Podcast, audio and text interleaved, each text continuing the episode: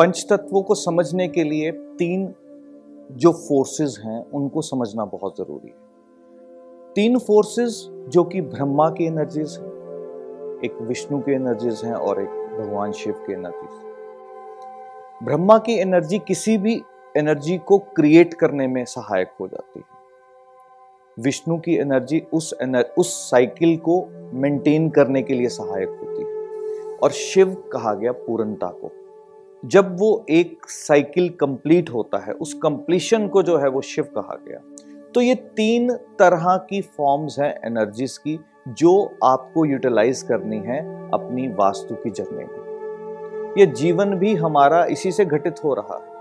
वो अनोइंगली हो रहा है, पर वास्तु के दृष्टिकोण से जब आप किसी भी घर में, किसी भी स्पेस में एंटर करके पंच तत्वों को संतुलन में ले आएँगे तो ऑटोमेटिकली उस घर में हारमोनी जो है वो क्रिएट हो एक यही लॉ है, यही नियम है कि कब आपको साइकिल ऑफ़ क्रिएशन जो है वो एक्टिव करना है, कब आपको साइकिल ऑफ़ बैलेंस को मेंटेन करना है, कब साइकिल ऑफ़ कंट्रोल यानी कि साइकिल ऑफ़ कंप्लीशन को यूज़ करना है। तो ये आपकी उस वक्त स्टेट क्या है? आप उस विषय को या उस वक्त क्लाइंट की प्रॉब्लम को किस तरह से समझ रहे हैं? क्लाइंट आपको क्या बोल रहा है? वो क्लाइंट बोलेगा कि इस वक्त उसे साइकिल ऑफ़ क्रिएशन की ज़रूरत है या साइकिल ऑफ़ कंट्रोल की ज़रूरत है या साइकिल ऑफ़ बैलेंस की ज़रूरत है। तो क्लाइंट मुँह से बोलेगा, उसकी बातों को सुनना है, बहुत ज़रूरी है। जब क्लाइंट कहे कि दिमाग में हमेशा गर्मी चढ़ी रहती है जब भी कोई बात करता है, गर्म हो जाता हूँ।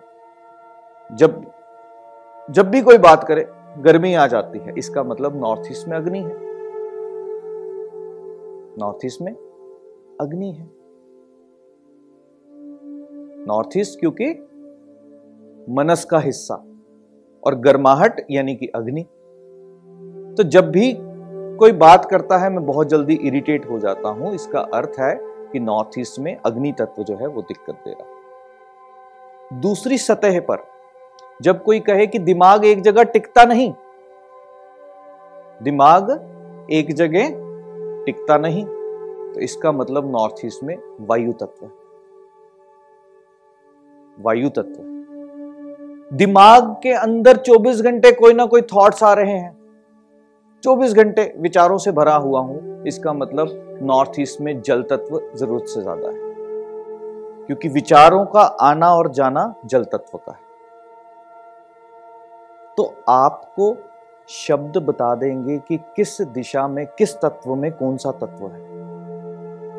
ये प्रैक्टिस का हिस्सा है जैसे जैसे साधते चलेंगे, कोई मैप देखने की आवश्यकता नहीं पड़ती।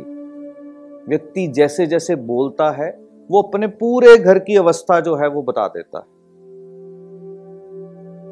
और केवल वही दिशाओं को जाके, वही डायरेक्शंस को जाके, वही चीज़ों को जाकर आपको संतुलन में लाना अभी तक आप पे यही चीज़ें सुनी हैं कि दोनों में दोस्ती है तो कोई चाहे वाटर एयर में चले जाए, चाहे एयर वाटर में आ जाए तो कोई फ़र्क नहीं पड़ता।